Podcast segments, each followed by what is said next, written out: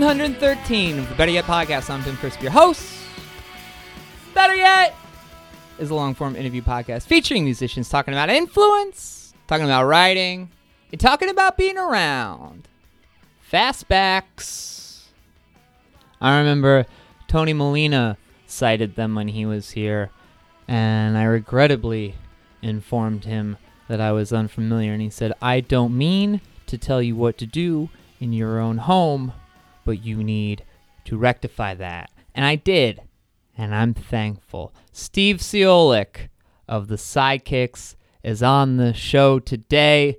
Those words I've looked forward to saying into this microphone since before there was a this microphone. But let's not bury the lead. Medwin's here.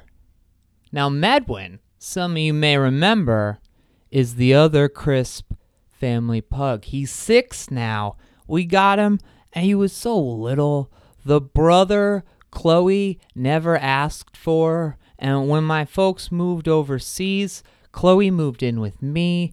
Med, the adventurer, went with them, spent some time living with me before he was able to go to Ireland, and was present for a few of the early episodes of this podcast, Kate Eldridge, Jerry from vacation, but he's back because my parents are coming back at the end of the month after two and a half years just living in Dublin.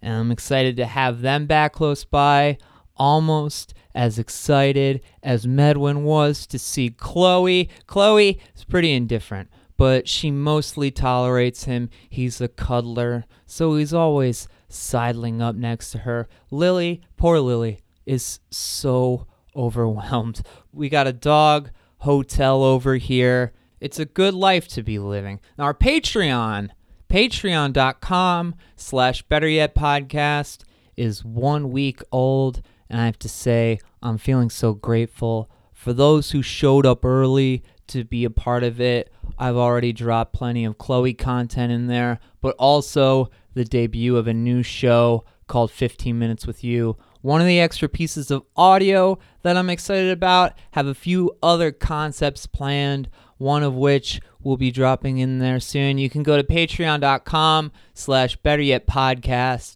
to pledge a monthly amount to help support the show in exchange for the pledge. We've got some incentives in there along with audio and Chloe content. We got merchandise, coffee.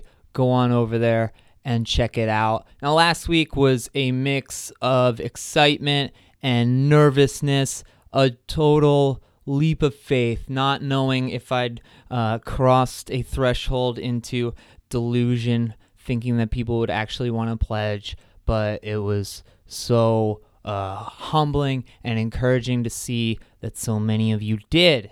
I'm excited for the prospects. Lately, I've been searching for a new source of motivation. I found a way to set up touchstones at the beginning, you know, 25 episodes, 50 episodes, a live episode, a 100th episode.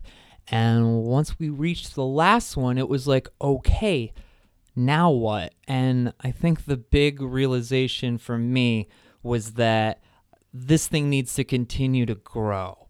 And we've done all of all of what we've done so far has just been based on word of mouth, having the guests share their interviews and you know ideally you come in for someone you care about and you like it enough to stay. It's worked. It's worked unbelievably well and now it's time to try and push a little bit harder, go all in. And, you know, that takes more than an hourly wage roasting coffee. And I'm so excited to, to get uh, that support from so many of you and uh, excited to see where it all goes. It's, you know, it's nice to have a little bit of stimulus uh, and, and have t- new things to be excited about creatively. And while we're doing big things over there, we still got big things going here. And for me, this is a pretty big one. Steve Ciolek of the Sidekicks is here. And let me tell you a story. Usually I give a short history of the band, but here's a story I'd like to tell about the Sidekicks. In the winter of 2015, I heard a record called Runners in the Nerve World by the Sidekicks. Now, I played with them before. The Please and Thank Yous played a show with Delay, the Sidekicks, and Spraynard in 2013. Weight of Air, Awkward Breeds. These were records that I already was super into, but when Runners came out, I was excited to hear that not only was there a new record, but that they'd done it with Phil Ek, who's produced you know every Built to Spill record except for the first one, Band of Horses, The Shins. It was a marriage that I was very pumped on. I bought the record after hearing it once, and there was a CD included with the LP. Now, my best friends and I took a trip within a couple days of that, and we drove to Philadelphia to see the Royal Rumble, which is a WWE pay per view. I brought the CD with me, and I feel like once we were in Philly, that just stayed in the CD player of the rental car. That trip was one of the best times in my life. Nothing about it wasn't great. Moments I'll never forget with people I cherish. And also, it, it snowed one night. We went to the Golden Tea House and saw Captain We're Sinking and got home and parked and this snow started falling. And I, I, I can't even begin but each of these things had the diameter of a golf ball. And, and they're they're falling so slow and we're just out there catching snowflakes on our tongues. It, it was one of the greatest weekends of my life and this record was the soundtrack to it. And not only that but you listen to this thing and it's so ephemeral. And there are themes running through songs referencing each other. It's one of those records that made me think i just wish that i could talk to him about it. I've got so many questions and it took me a while but here we are. Steve is on the show not only to talk about runners and awkward breeds and weight of air but what came before and what's come since. A new Sidekicks record called Happiness Hours, another impressive effort with a lot of internal references, but put together under very different circumstances. We talk about those, we talk about plenty. Hell, we started talking way before we got here. I picked him up from the bottom lounge. We sat in rush hour traffic all the way back up north, got here, got behind the microphones, and we got to getting to it. So let's we'll get to it. We'll start with the song first, though. This is Don't Feel Like Dancing, followed by my interview with Steve Ciolek. In a city named for a man with some awful choices in life, makes sense met a couple dozen Christophers tonight. Business boys backlit by founding father Barlight.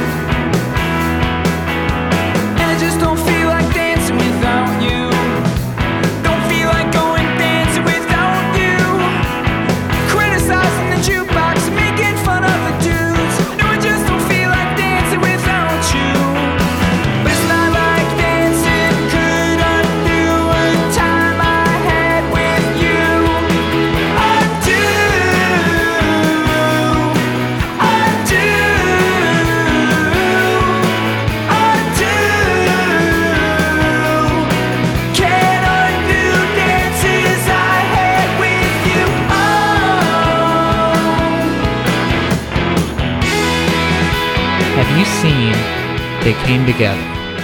It's a movie with Paul Rudd and Amy Poehler.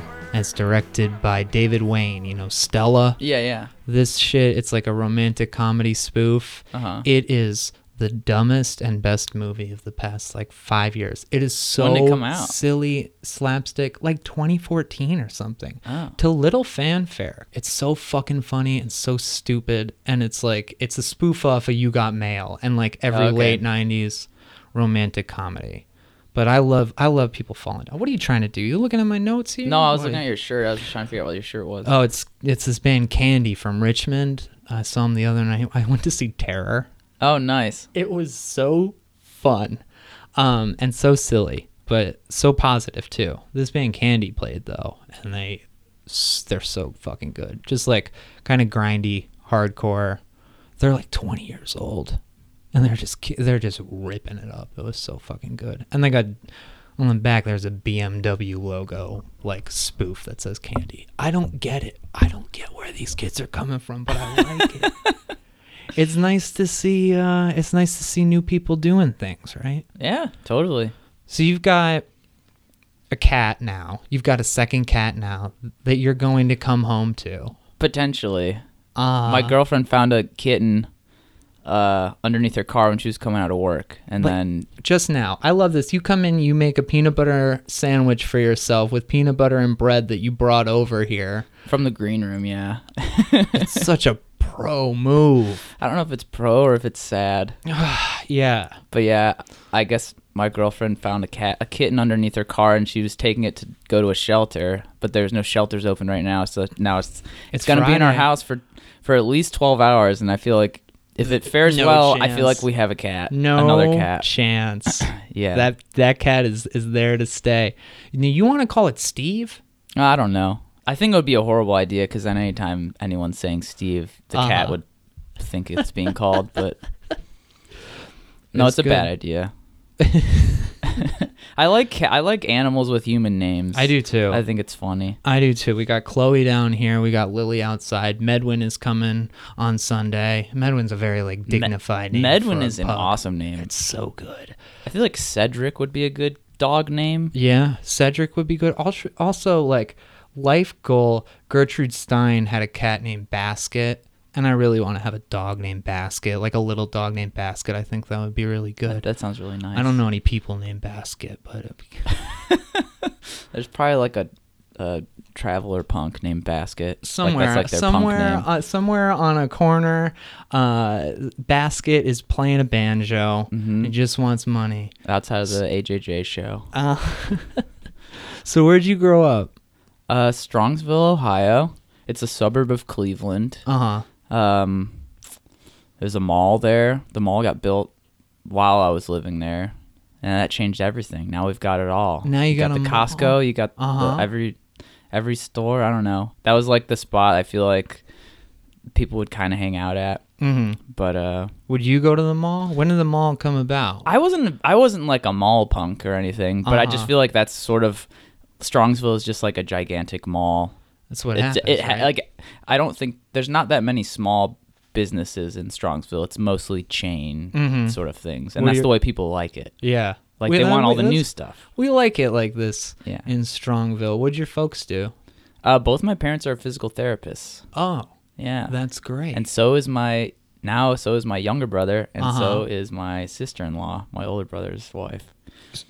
How many how and many my- siblings do you have? Two. I have one Uh-huh. younger brother and one older brother. We're both two years apart. So and my you older and your younger brother are just like, all right, we're uh, we're cool.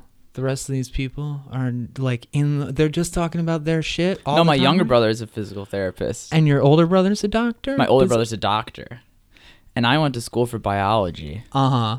We could have had a real family empire, but Would then I really broke the.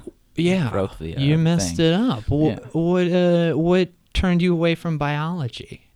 I got a Fender Squier Stratocaster. Oh man, that was it. No, that I mean, I liked. I really like.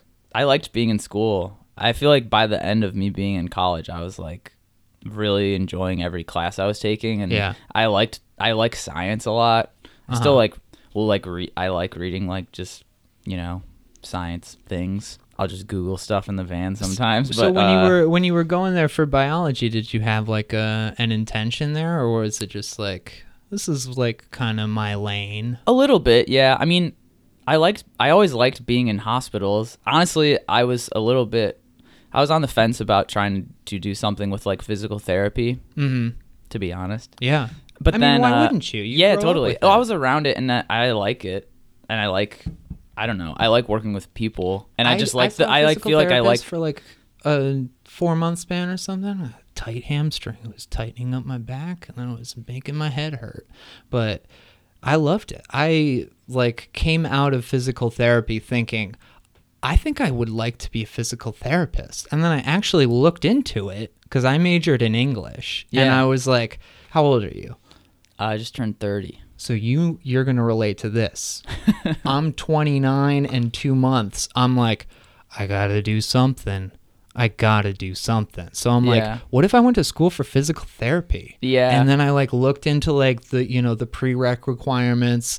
I could apply to schools here, and then I just like called someone up and was like, yo, so if I'm like, you know, graduated with an English degree a long time ago, and then I like you know went through all the the prereq requirements, and then I applied, like, do I have a chance? And she's like, just a flat no. and I was like, I was like, okay, word. Well, thank you. I'm glad that you didn't lead me on Yeah.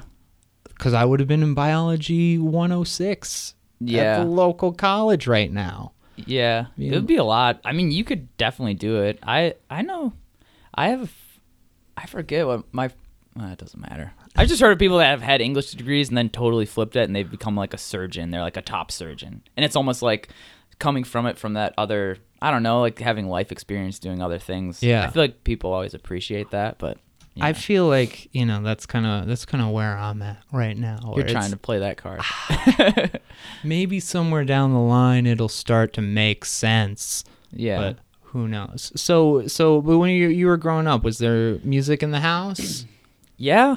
Um I liked my jams were I I would get like uh well I just liked pop music, so I'd always listen to the radio. yeah. So I was always listening to like Jam 92.3 and I would listen to the top 10 and I would tape like I would just tape like the top 10 so I would just get all the songs I did that off too. of that. So it would be Mhm. I was just really into like just like I feel like I liked just like the 90s pop, like all of that. Yeah. Like I was into like Alanis Morissette, but I was also into like Coolio and I was into like the Spice Girls and I had like Britney Spears CD and it was just like all of just anything that was like popular I liked. But I also really liked I would collect I would I would get them for Christmas every year. I'd get like a disco compilation Uh huh.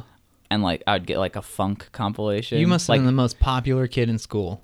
No, but I would da- I would just get I would just play those like CDs in my living room and I would just dance my ass off, Right. like almost like it could be like an exercise class, like how hard I was dancing to these this like disco and like funk stuff. I love it. I remember taping like, you know, top five at nine sort of things. And that's like, that's when I kind of really started to appreciate R&B because I mm-hmm. wasn't like hearing a lot of that stuff in my house, but like just hearing like the way everything is like bass and beat oriented mm-hmm. on like Aaliyah tracks as opposed to, you know, the the pop punk stuff that I was like into like holistically. Yeah. But like just hearing how it was just completely kind of inverse in comparison. Yeah, It was cool to like, you know, just experience that and just be like, oh, wh- what is it that I like about this in comparison? But you were hearing like, what, like play that funky music, white boy and stuff like that. So you're getting like that was good probably on there. texture stuff. yeah, I I that was the stuff that I would pick out, and then the music that was around, like my mom would play, like Led Zeppelin and like Neil Young, and like Yeah. she was she grew up, you know, like grew up in like, I guess when all that cool stuff was going on, late '60s, early '70s. So like she, I don't know, like the Beatles and what Just all that about kinda stuff. what about the punk stuff? When does that come in for you? So I started. I think it kind of came hand in hand with skateboarding. Like I start, me and my friends, Yeah. we like you know lived in like a little neighborhood, and we just like would walk to each other's house every day and just skate. And I kind of got into like, I mean, I probably like the one of the first punk bands that I liked was like.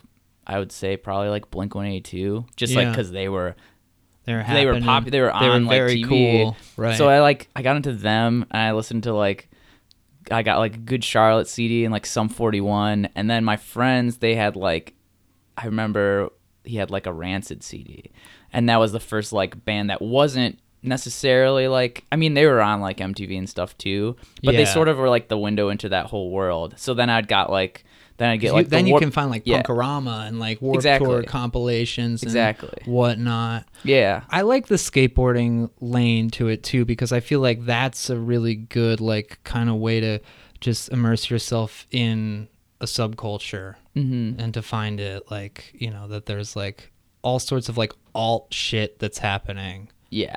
Um. So when did you start? When did you start playing then? Around that same time when I was like I think I got a guitar in like 7th or 8th grade Yeah. and and I was like playing guitar a lot and then also skateboarding and then I um broke my wrist doing this uh we made this skateboard The thing. The kid who broke his wrist. Have It's you ever not made that connection? well, I broke my wrist. Uh, we made this skateboard thing that was Uh-huh. like uh, it, we put like snowboard bindings onto a skateboard, and then you can have someone pull you on a bike just by a rope, and you just get you can go really fast and like jump Yeah. and stuff. But the Uh-huh. problem is you can't bail off the skateboard. Right. So I like hit a crack in the road, and I just like ate shit, and I fell on my wrist. Every like, just, adult that's watching this is just like, no, no, I'm watching that terror show the other night, like from the second level of the subterranean, and I'm just like, stop, you're going to hurt each other. yeah. so you, but you, but so you broke after her that, wrist. so after well, I was Uh-huh. gonna say after I broke my wrist, I kind of like was like ah, I like playing I because I couldn't play guitar then for like however like a month or six weeks or something, yeah. and I really like missed it, and I was like oh man, I want to like. I don't know. I, I don't want that to happen anymore. So I kind of like stopped skateboarding. Really, Yeah. like I wouldn't really do it that much anymore. Or I'd Uh-huh. hang out while other people would skateboard, but I was they all uh, like my friends i feel like latched onto the skateboarding more and i latched onto like the music a lot more Yeah. so i just i would come home from school every day and i would play guitar for like four hours like i was just all like it was just all i ever wanted to do because Yeah, it was just it was like this constant like i don't know you just had this wonder where you're like oh what could i learn next or what could i do next Was it like learning, you know, songs on the internet, or were you kind of? There, there'd be tabs, but then also I, I liked just like I'd learn.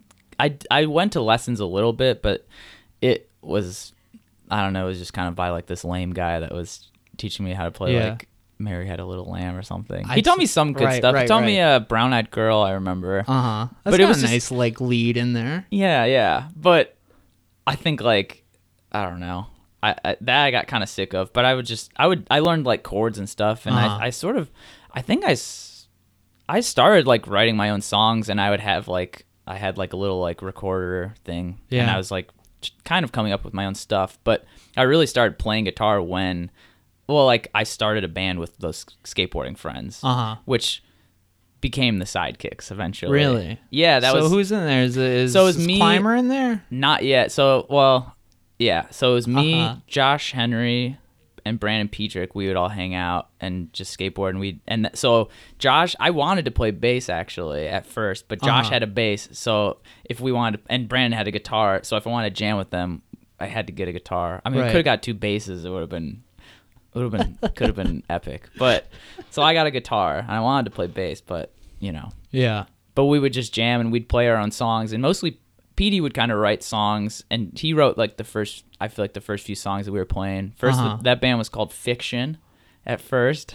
Yeah. And then I I, met don't think that that's bad. No, it's not. That was that actually Because, you know, Max was here. Max told me all about the Scotastrophes. And I was like, dude. Max Stern, yeah. Fucking epic. we played with the Scotastrophes, the sidekicks did. yeah. Yeah. But I yes, so then I in high school I met Matt Clymer, the drummer of the Sidekicks now, aka Sanders. We were sitting class. Why. Sanders? Why Sanders? Yeah. Uh, we have a friend in Cleveland named Ken Dix, and he uh, we played a show with his band called Asinine. They're Uh-huh. like this punk band from Cleveland. They're fucking amazing. It's like Rancid and like just all of the stuff that I loved at that time. Yeah. They were just doing it perfectly. Uh huh. But we played a show with them. It was the first time we ever met them, and we told them all of our last names and some of our last name. I mean, my last name's Ciolek, and I feel like that kind of spawned off him being like, "Eh, that's not your last name. You're Steve Smith. Uh-huh. You're Matt Sanders. You're I forget what he said to Josh and Petey. It was Uh-huh. but he just made up last names for us. And the Sanders thing, Sanders Kenny's the type of person that Yeah. when he comes up with a nickname for somebody, it's going to be like he's gonna nonstop call you that and get Uh-huh. everyone else around him to call you that too. Yeah. So he just became Sanders to everyone. Uh huh. And he still calls me Steve Smith, but that one didn't stick as much. Yeah. It's- It's funny because to this day, most people, like even people on this tour with Tigers Jaw now, they were like, "Wait, his last name's not Sanders." Because it's just it's not a it's, It's not a nickname. It's just sure. a different name. uh huh. It's just like on him, and there's no way around. So so that's like that's the beginning of the of the sidekicks, and then were you playing? um were you playing locally? Were you playing like around Cleveland, or was it more of like a suburban like scene in the in the high school years? So we started out. It was like, well, yeah. So I so I met Sa- Sanders. Uh-huh. We are in class, and I was like, I was like humming a NOFX song or something, or he was humming a NOFX song. Yeah. He was like, "Well, what is that?" And it was like, Uh-huh. "Oh, we both like NOFX." And then we just became like best friends from there. And he had all these. life, he yeah. had all, he had a bunch of CDs. Like he had everything. So I just burned all the punk CDs off of him. Yeah. And like. f- Like listen to the Clash for the first time, or like listen to like. London Calling, and like Operation Ivy, and I got into like other stuff from there, like the older stuff, which I was like, then I sort of took to that a lot more. Um, but yeah, and I found out he played drums, and we needed a drummer. Like we Uh-huh. had two guitars and a bass, and we needed someone to play drums. So he came over and jammed with us, and all he could play was like a really fast like. That was like the only beat he would do. So all of our songs were just like fast. You just- like like rancid let's go era like punk stuff it was it was fun but yeah so then it was we jammed in his basement or in josh's basement for a bunch we actually had a lead singer for a moment there and then i wrote a song that i Uh-huh. sang and everyone's like we like this song better Yeah. you should, ju- you You should, should just just sing. sing. Me and P- me and Petey wrote songs on the first Sidekicks EP. Right. Yeah. Um, but at that time we oh, man. I mean I could I could really go into it, but we played show we played some like suburban things. We played like uh like our friend's basement and we our first show was actually at in Petey's driveway where we played in his garage and people could just stand in the driveway and watch Yeah, and it sure. was like three of our friends watched us play our Uh-huh. songs. But after that I think we kind of started plugging into like the club scene because there was like pay to play stuff. There's this club called Peabody's, which sucks. Um, but they would do this thing where you could get tickets and you'd sell the tickets for the show that you're playing and you keep a dollar from each ticket. So the first show we played, we sold like 70 tickets Uh huh. and we got 70 bucks, but the tickets were like yeah. $10. Uh-huh. so we just blindly hand these people all this money. That's Years- so wild. Yeah, but that was like like what you that was like what you did because then you and and then they would do this thing where they would have all these bands open up for like you know touring bands there like Uh-huh. Suicide Machines or whoever would come through and then you could open for them and your your playing slot you could basically play right before the Suicide Machines if you sold the most tickets like that's pre-sale Wild. for the show. Like Uh-huh. they had a whole racket, and then they did so. But the first show we did at Peabody's was a battle of the bands. Did you win? We did not win. I broke like I think I broke two or three strings during that set, and I Uh-huh. changed the strings on stage. I didn't have a backup guitar. You the just best. changed them. Yeah. The best. and we had like our friend Tomboy, who was also at the time our manager. uh huh. Uh, he was like, "Yeah, I'll, I'll manage you guys." He was like three years older than us. He was like, "Yeah, yeah, we need a manager." Yeah, for sure. Someone that can print out the set lists. I don't even know. So then, uh, you know, when college comes around, w- w- did you stay in Cleveland, or did you go to you go Uh, to school like somewhere in Ohio? Or yeah, I moved to Columbus. Oh, okay. So yeah, Did you go to the Ohio State? I did. Wow. Yeah. That's uh, so. Did the did the band stay active while you were doing that, or did you like put it on hold and then come back after the fact? I guess you must have like stayed active if you're Yeah. if the timeline is right. Yeah, because we well we put out or we wrote our full length when I was like a junior or so in high school, and we put it out. You wrote so long, Soggy Dog, when you were a junior in high school. a lot of the songs, yeah, and we kind of just played them until, and then we eventually were able to record them like end Uh-huh. of like senior year or so, and then we put the CD out. We pressed like a bunch of CDs and we put it out like the end of that summer, Right. before I was going into college, and uh, someone on like Punk News like reviewed it or someone I forget who took to it, but that like made it like visible to um Brendan Kelly from Yeah. Lawrence Arms, Uh-huh. and he really liked it. And then he he like told Toby, the other person that does Red Scare, Right. about it, and they like wanted to put out our our record. So then after that, I was like, and then they invited us out to play this show with the Lawrence Arms in Chicago. Uh-huh. Like just to be like, oh yeah, come open for the Lawrence Arms, and we were just like, what? That's fucking. It was like wild. in that- Where it was was it? in, Do you remember? It was outside of Chicago. It was like in a Uh-huh. suburb. I, Okay. I I forget. Um, Oh, you know, was it in fucking West Dundee? yeah, at a theater. Yeah. I was at that show. So that was like our first.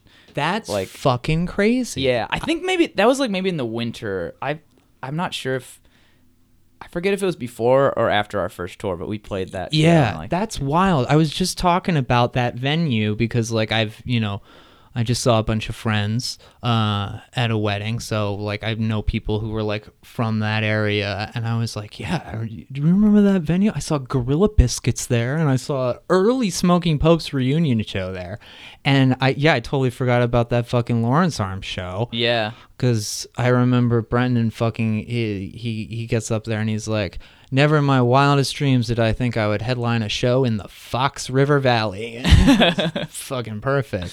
yeah, Um. So that had to have been. There's a lot of parts to that where it's like, I can't believe that this is happening. I remember getting the email and thinking like it, I think we got the email like it honestly might have been like the day that I moved into the dorm room Uh-huh. at OSU. Like I'm pretty sure I got that email like the day I moved in. So I moved all my stuff in and it was like I remember talking to Sanders on the phone and just being like, "Oh yeah, like we got to do this. This is crazy." It, I, I, in my mind, it was like the day I moved in. Let's Uh-huh. just say that because it's better for yeah, it's a really nice uh, Yeah. thing for the story. Yeah, so sure. at that point, I think we were like, I don't know, we put the CD out, and I don't know what I was planning on doing, but Uh-huh. then at that point, that made it more of like a, oh, we can like try to do this more, I don't know, like seriously, and try to like do things like not just in Ohio. So yeah, was it kind of like okay, we've got we've got this going for us. Now we can kind of like start to tour and Yeah. like book that. A little bit, and at the same time too, there's a big piece of like our his, uh, I guess like the history too. That was this house in Lakewood called the Soggy Dog House that Sanders Uh-huh. moved into once he turned 18, and our friend Kenny, Yeah. the, the Sanders nickname Right. giver, he Uh-huh. also like lived there, and like a bunch of other friends, and they would do a lot of house shows, and we met. So we met like met people like through that, just Mm-hmm. like that were touring through, and so even then we be, we like realized that you can tour like you know you you can just go play shows. You don't have to do the pay to play thing. Yeah, for sure. I feel and that's kind of like that's at a time when like there's a lot of uh, a lot of like an upswing on like that style of of pop punk too. I think it's funny like listening back because sometimes I forget that you were a Red Scare band at all. Like that Awkward Breeds came out on Red Scare yeah. and I also like really forget that like you know Soggy Dog and like Sam that sounds like fucking 2006 like that gruff pop punk thing Yeah. like you were fucking in there on it like Yeah. especially with the way that you were singing Yeah. I don't know. I don't think it was like a. I don't know. I didn't think about it. That was just the way that I tried to sing. right and I would lose my voice every show. so I kind of had to be like, I should stop forcing myself to try to sound. was Like, that like because you do have like you do have like a you know a higher register voice was it kind of like maybe being like uncomfortable with like well this is like where i am and i got if, i like put a little gruff on it like it'll sound more like a like a pop punk vocalist I don't know. I think I was just trying to sound like the bands that I liked. yeah Like for I was sure just, you know, I was like wanting to sound like Against Me or like uh-huh whatever, or like like the Clash. so when when you, when you get to like uh, weight of air then in 2009 like is it you're singing a lot more Mm-hmm. of like your your voice is it just because you can't do the gravelly thing you're losing your voice every night or is it No, I don't know. I, I it was like I never like had a moment where I was like I don't want to be have a gravelly voice anymore. But I think I like I started playing shows. I wrote I wrote a bunch of like solo kind of acoustic songs while I was in the dorm room in college, just because Uh-huh. it was like we couldn't jam as much. So Yeah. I just started and I and I and I was playing shows too, like solo shows at that time, and that was all like singy. how was that What do you mean? like was it was it like was it down in Columbus that you were doing that or were you coming Uh, up for Cleveland to do that too I'd or play like shows Lakewood at the Soggy Dog in Lakewood, Uh-huh. and I'd play shows in Kent, yeah and uh. it's and just yeah, super and like a lot different of, and than like, like, some some yeah. stuff in in Columbus. Uh-huh. But I was, yeah, I didn't start doing that till I was in college. But yeah, and like, I don't know. I I feel like I kind of, well, I don't know. I think I started singing a little more too on like the sec the Sam EP. Yeah. Which was that was like that same year. I think I just like like the first few tours we did I I like completely lost my voice. so like Uh-huh. I was just like trying to figure out ways to not do that. There was uh there was a, a little bit of sh- like shuffling in the like early phases too. Like I think Max talked about doing a tour with you as a guitarist and like it's you know it's it's you and Sanders and I feel like when you know when Ryan comes around and joins the band for Weight of Air that kind of like does that feel like it's like kind of a solidifying moment for the lineup? Uh, the well? Matt Schumann joined before Weight of Air, but Ryan joined. Uh, Ryan who plays bass, he joined uh, on before Awkward Breeds actually. Uh huh. But I feel, I mean, not. I feel like now when I look back, yeah, I'm like, oh, that's like the turning point or something. Yeah. Yeah, Weight of know. Air is like it's it seems like a much more like you see the beginning of like, you know, where you eventually lead to really on Weight of Air. Yeah, I think I, I think because we we like we became heavily influenced by a lot of our friends' bands around that time. So we did some tours with like this band Ghost Town Trio. Was like our friend Andy Cook, Uh-huh. and um, like uh, there's this band from Columbus called Tin Armor, and there's this other band called Delay, and all those bands. There is, I feel a, like there's were, a hell of a band called Delay. yeah, yeah. I fucking love that band. Yeah, they're the best. But yeah, like I think like being introduced to a lot of music that I kind of I guess I was slight like slightly like exposed to when I was younger, like more like classic rock stuff. Mm-hmm. But then like learning about stuff like I don't know. Like I remember being on tour with Ghost Town Trio, them playing the live seventy-five to eighty-five Bruce Springsteen tape. Fuck And yeah. I, I feel like I just remember being like, I actually really like Bruce Springsteen. And up until then, maybe he annoyed the shit He out was a of me. lame-o. Yeah, He he, was annoyed the so shit out of me. But then, like listening to that, I was like, you know what, rock and roll is pretty amazing. And I just was like, I want to be like a rock and roll. Like we were like, let's be a rock and roll band. And that I feel like that was that record. Weight of Air was like, I want to be a rock and roll band, and then it was like, we want to sing like harmonies.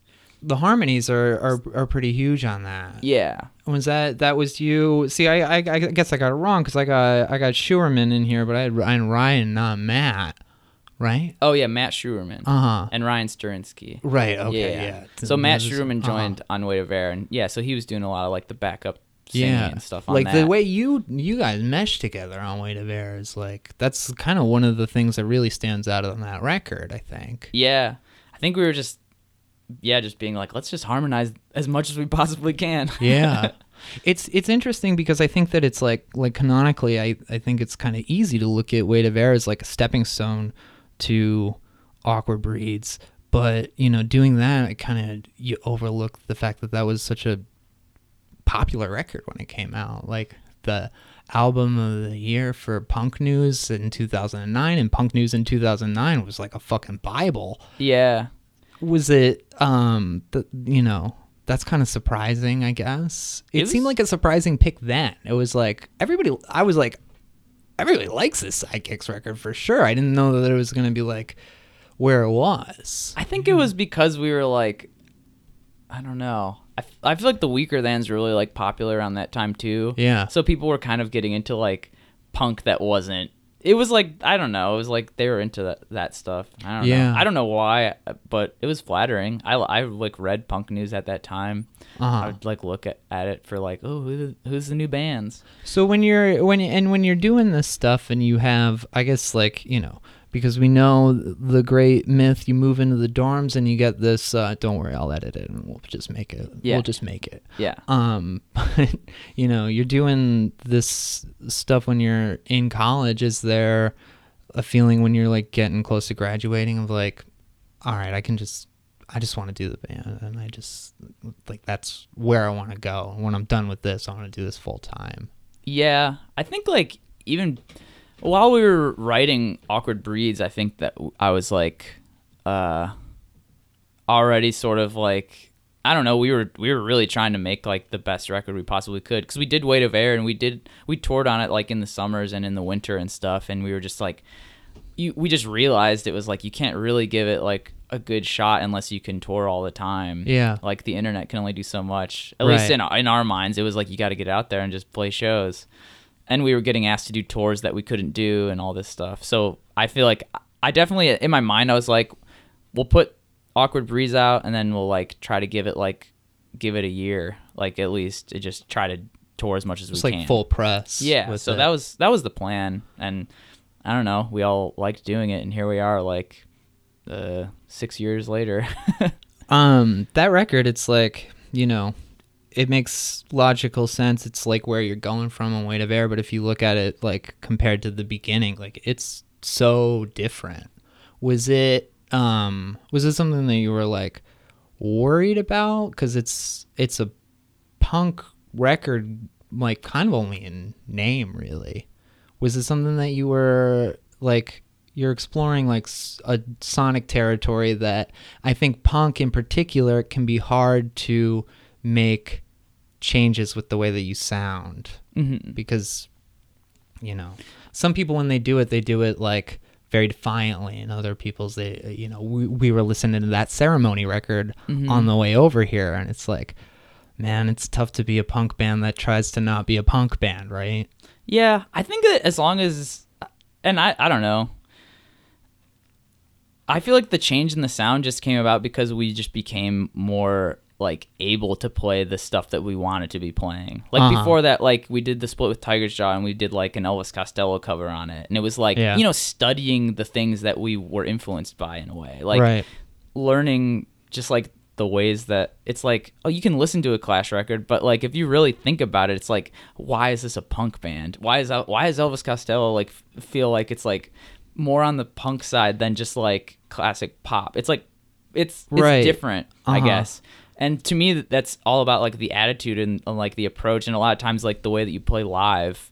And so like awkward breeds i think it was just like we just want to make a record. Like I don't know, like want to make an album that just it's like it's bigger. Yeah, it if- feels like it's more like not con- not concept but there's more thought i think put into like making a larger presentation. Yeah. I always wrote honestly, even on So Long Soggy Dog, like I would always write songs like based on where I think they'd fit in the track listing. Like the first song on that that record, I was like, all right, we need a first song, all right, and it was like that's the song, Uh-huh. and it, so it would always be like that. And like Weight of Air, I was like, all right, it's gonna start with this quiet one, and then it's gonna go into this one. Um. So and like DMT was sense, written right. like we had all other songs, and I think we did. And I was like, oh, we need to like we need like a real like bookend. So then we, I think we wrote DMT, and then we wrote Daisy because it was like, Uh-huh. oh, we need to like make this. It needs to because we played a lot of those songs live before we recorded them, and we were just trying to feel out like how they'd fit into the set. And right So you sort of see like how things are gonna piece together on a record. when you're playing that stuff live since it is like sounding a little bit different is it is that like a way that you're gauging whether or not it's working or put a like putting a lot of i guess emphasis into uh the reactions that you're getting from that material Uh, I don't. I think that we all liked it, so that was just like we're gonna do it either Yeah. way. And sometimes you play new songs and they don't always. People are a little confused by them at first, but then they hear the record and it's like it makes sense. Right. So I, I don't think we've ever like questioned it, but I think those songs went over well live because they were actually a little bit more aggressive in certain in certain ways than the earlier stuff because I started using more like fuzz pedals and stuff like the that. The guitars are definitely like way more in your face Yeah, I got a rat because I heard that uh, Mac from Superchunk had a rat. So Uh-huh. I was like, all right, I'm gonna get a rat. You know what? I, bu- I fucking bought uh, Bandwagonesque by Teenage Fanclub, and there's a picture of the guitar player in there just like holding his rat, and I was like, I gotta get a rat. Yeah, Just, the, I'm to- gonna the all of all the lead stuff on the Awkward Breeds, it was just, I think it's like a tube screamer into a rat, yeah, both on. fucking right. And it- where it's like the rat sounds cool, but if you have both going, it's even better. You know, when a lot of those songs too, and I think it's something that I was think about thinking about and getting ready to talk to you about that record, and it makes sense that you're thinking about them, you know, in sequence because I I hear songs like Diamond Eyes where it's like it's so far removed from like the ABAB of the earlier things. Uh, you know, that song it's just got so much like build to it and that compliment to Whale and Jonah where it's like you start with this really nice like vocal harmony and then the whole song is just about like getting back to that part with a lot more like beef and noise behind it. Like all of those songs are just like structured in such a unique way. Was it like compositionally I know that you're thinking about them in terms of like the sequencing, but like how does that building process go because like so many of them don't really follow like a traditional structure. Mm-hmm. Uh, certain ones. We started collaborating a lot more on that record, I think, too, as a band. Like Whale and Jonah, for instance, was one that I think I. It was like the ending. It's like I don't know how this is gonna go, and then Yeah. we just it was like let's just keep jamming on this, Uh-huh. and um and that was like the first record that Ryan was on, who plays bass, and he. I feel like he like carries a lot of the jams, like with his bass lines, where it'd be like, Mhm. oh, what, what if we go here, and we'd all just kind of follow along, and like you could do whatever on guitar over Yeah. like a bass line that's keep holding it down. You have a So- couple moments on the new record too where Yeah. you do that and they're, they're the fucking best. Yeah, that's all Ryan. That's just being like, eh, the song Uh-huh. feels like it ends abruptly. Let's like jam this out, like he's Weed got it. and Yeah, like he's that. dude. Weed Ten is fucking fantastic. Oh, And thank you. I, I yeah, I think that he has a way too of like, you know, really carrying things when he needs to, and he's also like got some really good lead lines that come in there, like especially on runners, where it's it's like, dude, he knows when to just like anchor it, and he knows when to like put the hook in. Yeah, um you know there's a lot on awkward breeds to sink your teeth into. I think like the theme too like looking at that phrase that kind of carries it awkward breeds like being you and and the people that you know was that like that's kind of the, the first time when you started to really like work with a theme it feels like and like the records that have followed have kind of you know also had their sort of thematic uh aspects to them yeah, a little bit. I I kind of like wrote a little bit just preemptively, just about like I think just like conversations I was having with my friends about growing up and Uh-huh. like getting out of college and like, all right, what do you do next? And like, how do you know what you want to do? What should you do with you do with your life? Yeah. And then also at the same time, like being in I don't know, just like falling in love and like being in love and like but also trying to like think about that a little bit more than just like surface level like emotions. yeah And I feel like that was why like well, I don't know. Uh, That's kind of what Weight of Air is. It's just like a breakup record, pretty much, and it's For very sure. surface level, just like emotions. it's yeah it's funny like weight, weight of air it's like it's it's got that like this is what's happening to me right now and like this is how i live my life and it sucks Yeah, and awkward breeds it's like that's kind of the moment where you step out and you you say things like you know you're a lot less direct it's clearly you have something that you're writing about but the language is a lot more floral it's a lot more uh, it's it's just like got that uh, that license to it i think yeah. I think it was trying to write a little bit more like not just first person as well. mm-hmm I guess.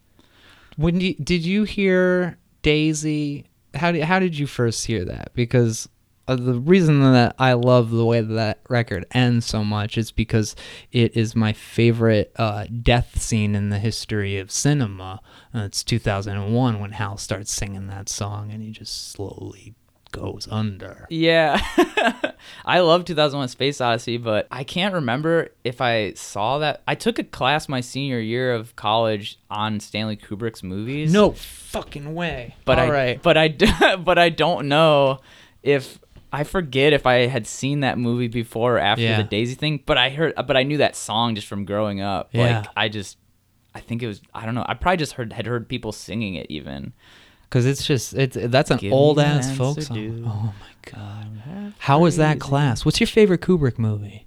Uh, I The just Shining. did a rewatch. We watched The Shining the other night. It was fucking phenomenal. Yeah. You know what I? Lo- 2001 is great, but I've seen I it love a lot. I love seeing it, but it, it's one of those that you like have to see in a theater. hmm The Shining also like you, all of great in a Kubrick's movies you benefit a lot from seeing them in a theater, Yeah. but I feel like 2001 especially like it's got to be blasting and being able to see how huge it all is. It's like And you it's- can't. like- you just can't have like any outside noise for that. yeah. I watched Barry Lyndon though for the first time since I was like 17 a Mm-hmm. few weeks ago. I fucking loved it. I thought that that was just tremendous. I haven't watched that one. What, you didn't watch it in your goddamn class? Who's No. teaching this thing? There's it's only uh there's only so many you could do. He had to pick he had to pick and choose, and it was also an English class, so he had to pick certain Oh, ones that you could read a book with it. Right, So it's like you do Clockwork Orange and like Lolita. Mm-hmm. I'm growing out my hair and my beard to do like Stanley Kubrick, like 1987. That's the look that I'm going for at the end of this. Uh, at the end of this winter, hopefully. Yeah. Um, he's the fucking best. Uh, He's you know not- that that record though, I, I I love it. There's like so much to sink your teeth into. My friend Aaron like has this joke that I love. Like recently, it was like the end of a year, and he's like, "Wow, fifth year in a row, Sidekicks Awkward Breeds is the record of the year." Fucking right, Aaron. That's Um, awesome. Yeah, I mean, I'm really proud of it. I don't know. Yeah. Happy with it. um you know you make you make that record and and then i guess i'm it's funny. Like when i when i heard runners in the nerved world it was a moment that i i remember hearing it for the first time and thinking like i just want to talk to this dude about this record. And mm-hmm. it's like sort of what this turned into is is is this. Yeah, now we're here. now we're here. It's it's an exciting moment but um you know i guess hearing that and hearing this thing that it, it was just like so deliberate. Every aspect of it felt like it was so intentional lyrically the way that it sounded the production on it and the question that i had when i you know went out and like bought the thing so that i could fucking read the lyric sheet because i knew that i needed to mm-hmm. was you know where does the intentionality on this thing start?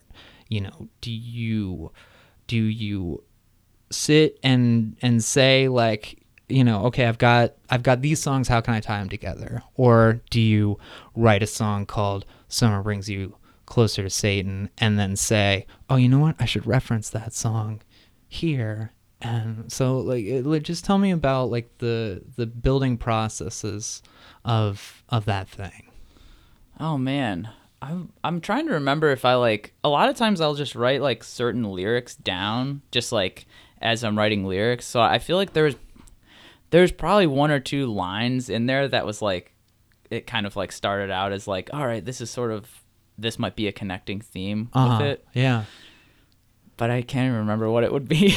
because it's like you do it. uh, you yeah. you have like drops in there. Like first of all, I got to get this out of the way. I feel like how the Bulls felt in 1993. Where did that come from? What do you mean? What- That was what- like that was something that I just I You think I just wrote thought of. that- Yeah, I right, just wrote yeah, it yeah, because I was just like, oh, that's like, and then I tried to put it into like a song about missing somebody. Dude, I so like missing someone, just like the Bulls missing Michael Jordan.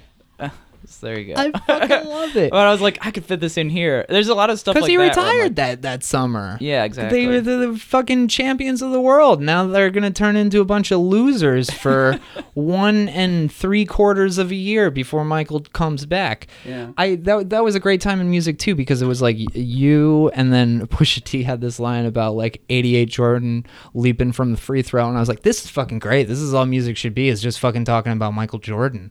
like, I don't know about that. It might, it might get a little bit too jock, Sure. jock rock. but um there's there's things that are that are going on like throughout that and i kind of like coming off uh, awkward breeds where you have songs that are structured like in such unique and different ways and and this one you kind of like return back to a b a b structures but you're very adept at like putting interesting parts in there and bridges and stuff like that. Do you feel like uh, did you feel like you were wanting to get back into that sort of territory like structurally or did it kind of just like end up happening that way that you were just like yeah choruses are cool Uh, some choruses on this record Yeah, I think I think well, the main point of that one was just like try to make like a really big pop record. And pop songs have a structure. yeah And I don't know. The the reason why a lot of the, there's a lot of like weird like structural or like time signature things on Awkward Breeds is cuz I like kind of really started listening to the Beatles like almost obsessively Uh-huh. around that time. I was thinking about this Makes the other day. I was like, oh yeah, Awkward Breeds. That was when I was listening to the Beatles a lot. That's probably why there's all these weird like turns in the middle of the song. Yeah, like, for Incandescent Days sure. where it just drops out. It's like dun dun dun dun. Uh-huh. That's just ripped off of uh, Uncle Albert by Paul McCartney. It's like Yeah. on that Ram record. I don't if love that seen it. Yeah, so like that's just that's literally like the same thing. hmm That little piano Ram thing. and fucking and fucking uh, McCartney too were the things that like made me f- totally reevaluate P- Paul McCartney. Yeah, Ram was also a record that I heard for the first time on that tour that we did in 2008 with Ghost Town Trio. Yeah, It it's was a like they, masterpiece. like yeah, like I heard all these things that I'd like cuz I had heard the Beatles before, but it was like I think my mom had like the one like she had like the CD she had was like that the singles compilation. yeah, And just certain songs that they had singles, I feel like just I'm sure at the time they made a lot of sense in the music world and they were really like, "Well, this is crazy." But like Mhm. I don't want to hear we all live in a yellow submarine now. Like I'm not going to yeah, jam that. definitely not. yeah, that's why. Like I said recently, that, like the White album is my favorite Beatles album. It's because the one that feels like unexplored at this point. There really isn't that much that that feels that way. You know, Yeah. it's just so like ingrained every aspect of them. Yeah. Um, Um, but yeah, so anyways, bring that up just to be like I think at that time it was just kind of organically just trying to do the things that I don't know, that's what the sidekicks has always been is just like trying to make the music that you want to hear, Uh huh. which is what most people are usually doing. But I think we've always been like unashamed at just trying stuff that we're like, we're into this now, so let's try and play that kind of music. and you were pretty into Band of Horses and like the Phil stuff because like Phil Ek is the producer. It was like I, I guess I like looked at that when it came out. Did you demo that record and then send it to Epitaph, or did Epitaph say like we like this, we want to work with you? we had like four songs demoed. Uh huh. and it was like we were gonna we were we were choosing between working with I think like a few labels, and then Epitaph were interested and they like just put an offer on the table right away, and it was just like Uh-huh. and our main goal with trying to find a different label was. At least for me, it was just like I want to work with a producer. I want to work with somebody that I can learn from because the other band I play in Saintseneca, we had like it was this open ex- eye-opening experience where like we did made this record shopped it around and got signed to anti and then um recorded with mike mogis Yeah. the guy he's like in bright eyes and stuff great guy Dude. great producer Uh-huh. and it was like i was like whoa like working with somebody like that you kind of like realize that like you can you're allowed to record with these people they're just real people they're not like unattainable like Right. hurdles that you have to go through like they just want to make records too totally. you just have to have the budget. So that was Uh-huh. why we were like, all right, let's find a label. And Yeah. Epitaph, from the first conversation we had, I, Brett was just like, who would you want to work with? And I was like, well, I don't know if it would make sense because I think he's just too expensive. So I don't know. He's like, no, no, who would it be? And I was like, Phil Ek. He's like, oh, yeah, I know Phil. He did a record like in the 90s with us. And it just Yeah. made it happen. That's fucking awesome because it had that feel of like, you know, it honestly it, it reminded me of like the early '90s when like so many like alt rock bands were getting signed by majors and then like given this like budget. I mean, Yeah. it's it's on a little bit of a smaller scale for y'all, but it, it was very. It seemed very plain that it was just like dope. Epitaph is like, who do you want to work with? And you're like Phil Ek, and they're like, okay, cool, do it. Yeah, it was it was one of like the most like fulfilling like I don't know like oh I have this dream to do something and it actually happened. Like Yeah. I still like think about that record. I'm just like it's so sick that that exists. And What like because I, love- was just like yeah. because I was like oh I love all of Phil's recordings. I love all the built to spill stuff. Mhm. And it was like it would I just love how the drums always sound. And it's just like Dude, the drums And the sound vocals so always sounds good. Like, every- so I just- padded. yeah I love Mhm. I just love all of his recordings. So getting to actually do it was just like it was just amazing. I think one of my favorite things about that record is that there are so many moments where it's only arpeggiating guitars. There's no like underneath like chords happening. Mm-hmm. And I think like within punk that just doesn't happen. You know, it's always like it's always a bed of like you know, palm muted guitars, and then you throw on like an arpeggiated layer. But there's so many just like pretty like pre choruses where it's just like, you know, one two note arpeggiation that's happening. I think that that's like one of the prettiest moments of the of that record is like those those like tiny bits where it's just like punk bands don't do that. Yeah, I mean, I would never. I don't tell people if people ask if we're a punk, like what type of music we play. If I'm in like a record store, I just tell them that we're a rock band. Right, But we right. come we come from punk rock and we Uh-huh. made punk rock records, so that kind of makes it, it. Everyone will always look at us from that lens, like For sure, This is a pop punk band, Uh huh. and it's a little confusing, I guess, because there's. You're I don't know. We're, yeah, we're pulling from others. Others, I guess, guitar styles. Do you feel like it keeps? Does it keep us? Do you feel like it maybe keeps the ceiling on you? Like, I don't know. I don't try. I try not. I mean, I try not to think about that stuff. yeah, We just that's try to like. We for just the best. You're Yeah, I doing what you do. yeah, like all we and anyone that we've worked with too, like I guess like as a band, like whoever like management or labels, they just tell us just like just try to make the best music you can, just make the best record you can. That's Mhm. their that's like everyone's at least people that have been doing it for years and have put out hit records and have put out flops, they're just like I don't know. All you can do is just try to like make the best record that you can, and other than that, it's kind of to them, it's still like people know how to market things in certain ways. They Right. can try their best, but in the end, it's just all like I don't know, a crapshoot, I guess. Sure, So I don't know. As long as you're making the music that you want to make, it is. then yeah. it, then it, then you're like then you're you're doing great. And I feel like Uh-huh. I feel I feel successful in that. Like we're definitely like writing albums that we're all proud of and Yeah. playing songs that we like to play.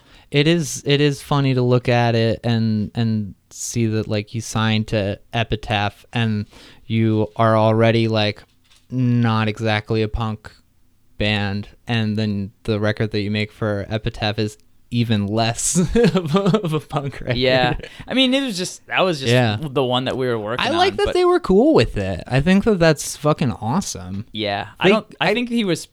I think Brett was like surprised by it, but a lot of other band like that band Pianos Become the Teeth signed to Epitaph around the same time, and they Uh-huh. put out their most like poppy record with them with Yeah. too. And I think he was just like he's like almost like in a way where it's like I hope people don't think that I like told these bands to do this. Like it's more just like Yeah. it just happened that way where these bands.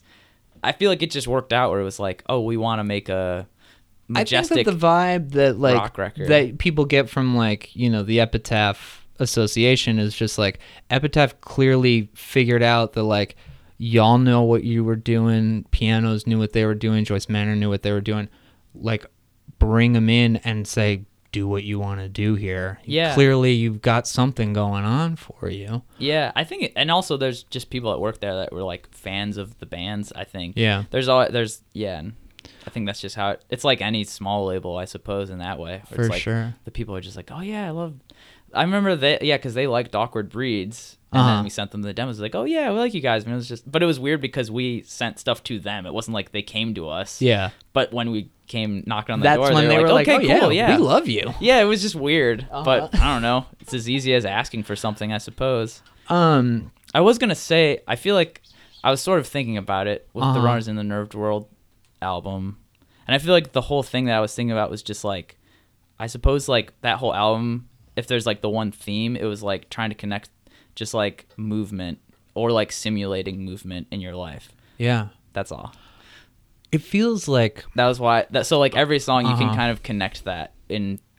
In, in whatever There's, way, like, like, simulating movement, movement, like, or just no, Mhm. like in your life, I suppose, like simulating just like I don't know, like new, like almost like chemically simulating movement by just like altering your brain with like drinking or something. Like Right, that's like sure. being in a different place, or Uh-huh. just like, but also at the end of the day, just being like, I don't know, I'm just ending here. up back where you started right from. yeah it felt very like that whole record just has like a kind of scenic feel to it i think phil helped it out a lot i think that you know your lyrics having the ways that they would tie into each other it it was a really well put together piece of work Yeah, my only thing with it, at least my my only like, I love it and I love how it sounds and everything, but my only, I don't know if this, and you can tell me, but Yeah. I feel like I wonder if the way that it sounds and how, um, I don't know, like heavy, not heavy handed, but just how like. It doesn't just sound like a band in a room. It sounds like uh, there's production value to it. I wonder if that um, is kind of like a block to like getting into like what the like what the songs are about or like the lyrics or something like that. I don't think so because I think that the vocals sit so nicely in the mix. I think that it's all part of a whole. I Yeah. think that a, I think a studio record is a really good thing to have in your canon. yeah. Did you feel? I think that one of the things that I've been thinking about a lot is the way that like your discography like really builds, and I was finding that a lot of my questions about like awkward breeds were coming from looking back through the lens of runners. And same thing you know looking at weight of air and looking at the early stuff. In a lot of ways like runners felt like a very culminative record on what you'd been building over the course of of your band's life was it was it tough to follow i guess was there like was there any sort of weight of like damn like how do we come back from that Following runners. yeah Um, I don't think it was like tough to follow because we just wanted to keep writing stuff. But we did have we had like a in the period after that there was like a lot of changes within the band. Like Matt Schumann wasn't playing with us anymore after that, and Uh-huh. Toby joined the band Right. on the live like when we started playing live shows. Oh, like he joined after we recorded Runners, and he joined Uh-huh. the band before we even played the first show, like the record release show of that. yeah So there was what like, happened with matt Eh, it's not worth going into. okay yeah yeah But yeah, he's not I'd in the band ask. anymore. yeah yeah But uh, yeah. Uh, so so Toby com- comes in and and you tour on it, and then there's uh you know there's a period of like all right now now what yeah, kind of, and th- and just learning how to play together as like just reforming that chemistry as a band. Uh-huh. So we did all the touring on that record, and like just sort of yeah, like I don't know, kind of like reacclimating as because I feel like bands are it's just like you move one piece and it kind of cha- throws off the whole like the chemistry Yeah, of it all. Totally. you kind of have to like well this w- record does play it's it again. sounds like it sounds you know much more of a band playing in a room together. Mm-hmm. yeah. Which sounds like that's what you what you what you wanted especially like looking back at runners and wondering like is it too much of like all right we got uh we got some guitars that we're gonna punch in here and there's like eight of them happening on this side of the, of the mix. Yeah. This is like the happiness hours is is much more of like band playing in the room especially when you get into those jams like Mhm. those are those are good takes Yeah, that's what it was. It's just us playing live. Um, but yeah, I don't know. Uh, it's just I feel like all like anytime it's not like we make like.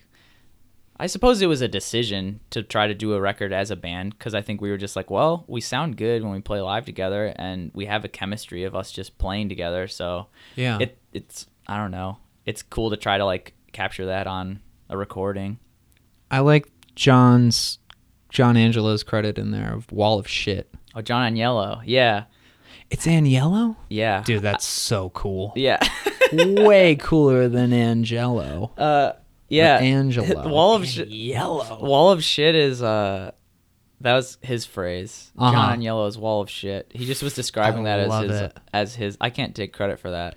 Uh-huh. He's describing it as that's his production uh, style. He's like, you've heard of Phil Spector's wall of sound? Yeah. Well, mine's the wall of shit.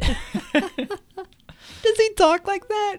I don't know. I'm probably being probably being mean. It, it- he's a New Jersey guy.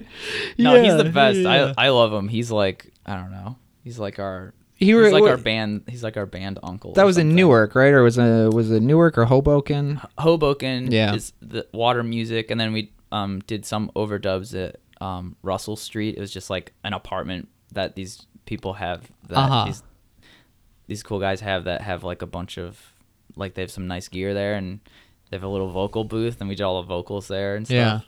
Yeah. Just to kind of save some money on the on like because you don't need to run out a gigantic studio space to record like a guitar. Right. Lyrically, you've got it's like there's definitely things that you're returning to. It feels like this record like feels like On happiness hours. yeah. Yeah. It feels like things that you write in the back of a van with your headphones on. Like the way you're talking about music and and seeing giant crosses on the on the side of the road. Um, it's also like I think it's it feels like it's the most like in your head record, especially because when you talk about headaches, especially elegy for Tim, me right here, I'm fucking migraines on and off for last eight years of my life. I'm just like, dude, thanks, Steve, talking about me on your record again. Yeah, for all the people that get headaches, I'm with you. You get you get them a lot. I, yeah, but I figured out things that trigger it for me. Yeah. So I I feel like I've like, yeah. Were you getting them when you were writing this stuff? Because there's there's moments where it's just like, I know that space. I don't think I was writing any songs while I had a headache. That's Uh-huh. for sure. Yo, you can't do fucking anything when you got a headache. Kinda, yeah. Um, but yeah, you know, it it it does have that like that flavor of like runners, you know, which was super thematic. Um, but you know, the topics that you return to, like on happiness hours, was it as deliberate for you? Would you say for like putting together a theme, and you know, you you have humming elegy for Tim, and then the song elegy for Tim references the mixtape for a rainy day hmm that sort of thing. Is that just like is that fun for you? Is that what your is that what your goal is? Like oh let me give these little these little gems in here I'm I I mean I always like when I think the main goal is to make an album that doesn't just feel like the band got to having 12 songs and they're like, all right, time to go in the studio. And then you kind of throw it together after the fact. yeah I think it's always better to have it feel like a piece. And so there's all, yeah, like it's always thought of as like putting an album together. But Happiness Hours was actually more of an album that was like I made some of those connections after the fact, I suppose uh-huh but um, when we were writing the songs, like it was the most collaborative band record by far. Yeah. Like, at, like I'd come in and we'd really like work through different arrangements of the songs, and just everyone was like trying different stuff like on their own, like not just going with like the most immediate, like all right, this is what would make sense for the drum beat here. Like Mhm. everyone was, we like I think challenged ourselves in that way of and and it just was more collaborative. Like Toby sang for, for the first time on a record. Yeah. Ryan sang for the first time on a Sidekicks record. So like everyone was getting involved in in a, a lot more. And but with the songwriting process, like I went into it just being like, we always have these songs that people like really just like when we play live, everyone just wants to hear, and they're the songs that we end up playing all the time mm-hmm. live because it's like, all right, these are the singles. So I just went into it just trying to be like, I want every song to be a single. So that was the goal. yeah you got some fucking singles on Besides here for sure. Happiness Hours, which that one was just a song I just that just kind of happened. Like yeah I just wrote where, it. where did that come from Well, I have a lot of stuff that I'll like write, like just. Well, a lot of the lyrics are like you said. You kind of nailed it, where it's like just written while like just going through life, which a lot of time you're spending just sitting in the van. yeah So I'll just think of stuff and just write it down. fucking omaha today Yeah, yeah. but um, Crazy. But the song "Happiness Hours," I had like just some thoughts written out about like the whole part, just about uh, like the end part, like uh, california picture in a yeah, like the picture in a frame or the Mhm. clouds before the rain. Just thinking about, I guess, like a moment, and that was why that's the whole album. is like.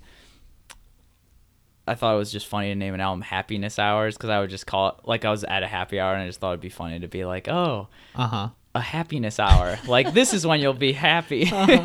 it's just stupid. But so then being like uh but thinking about I guess just like those moments of like joy or like happiness in your life and th- even thinking back on them and like removing them from any sort of context like whether that be like a relationship and like a joyous moment in a relationship that you later on think of being like oh that one how people Mhm. talk about things like falling apart or like just you know Yeah. whatever just removing moments i guess from their like not like context, but just like it's almost just the album ends up being a lot more like just snapshots of like memories, I suppose. i feel like so like trying to remove something from that and Uh-huh. just being like, let I don't know. I guess just letting that moment just be. I feel like, you know, one of the things that I was thinking about a lot when I first heard it and kind of returned back to it over the last few days of like listening to it a few times is, you know, find fucking music in your life, you know? It's like Uh, you know, LPs are you know, give or take but those times where you're just kind of locked into somebody's world and you can just like full on immerse yourself in it and just like I mean especially now just like the times when you can actually drop everything and listen to a record or you know you get time alone with a record like that's where I was thinking with it you know and especially with like the the name drops that you have like throughout of like the people that fucking mean something to you. Mm-hmm. um i and i like too that it's like it feels like it's going different places and then you get to you get to medium in the middle and you get to the title track where those are those are songs about the midwest. Those are songs about like you know being in a place. And i feel like you know in talking to people like max you know cleveland is that's a that's a place where it's it's very uh it, it is what it is but there's also like so much love to it Mm-hmm. and that line that you have about you know ohio the the ohio uh heart tattoo Mm-hmm. that you saw and i i like putting that That's a delay tattoo. is it Yeah.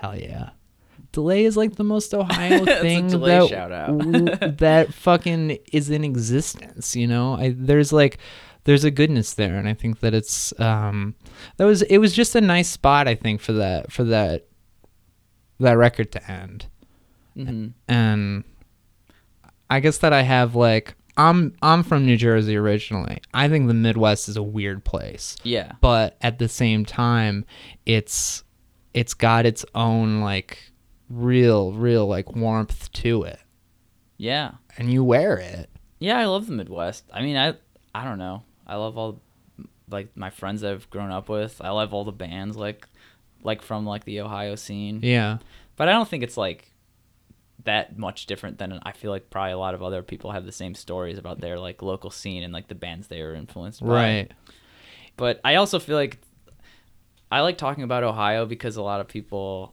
in Ohio, I don't know. I feel like I was trying to put in there like just the fact that a lot of people always are like people that live in Ohio, a lot of them are trying to leave yeah or trying to get out or Well, like it's like- talking or talking about how they're going to move. it's listening to lot of- bruce records man where it's like it's this place that he loves so much and all of the songs are about leaving it that push and pull um but yeah people do talk about leaving places like that a lot that's Yeah. like that's their focus i think I would say that's one of the most popular conversations overheard at a bar in Columbus. you still Is like I'm trying to yeah, I'm thinking about I'm going to be moving to LA. Yeah. I'm going to be moving here. It's like, all right. you're still there though right Yeah, I still live in Columbus. You're gonna stay you I'm think probably I might be moving to the West Coast. That's my conversation. It's me too. Yeah. I mean, you can't. You're 29, right? Thirty. Just turned thirty. You just turned 30. Mm-hmm. Yeah. It's it's like one of those like, all right, I got to do something moments. yeah. I I don't I don't know. I don't You think don't like moving somewhere I don't think moving somewhere is something that's gonna like like save my life. But Uh-huh. moving from Cleveland to Columbus was like a gigantic change for me. Yeah. I think I'm I think I'm resistant to change. I've been in the same band for 15 years now. Uh huh. So That's wild me to consider. I would say, and I would say Sanders might also say the same thing that he Mhm. is a little bit resistant to change. Yeah. So I think we both are like, I don't know, slowly, pro- like like letting ourselves get out of our comfort zones. But Yeah. I don't know. Maybe it's a Midwestern thing. Maybe it's everybody. I don't know. That's where we're gonna leave it. It was, um, you know, I, I meant what I said earlier too about about runners really making a an impact on me of just like wanting to wanting to talk to people who are who are making things with intentions and uh, a lot of your a lot of your shit does that for me. So it was very nice having you over to Oh, talk. Thanks. Um, so let's get back in the car and sit in traffic. I'll take you back to the bottom lounge. Fuck yeah. Thanks a lot.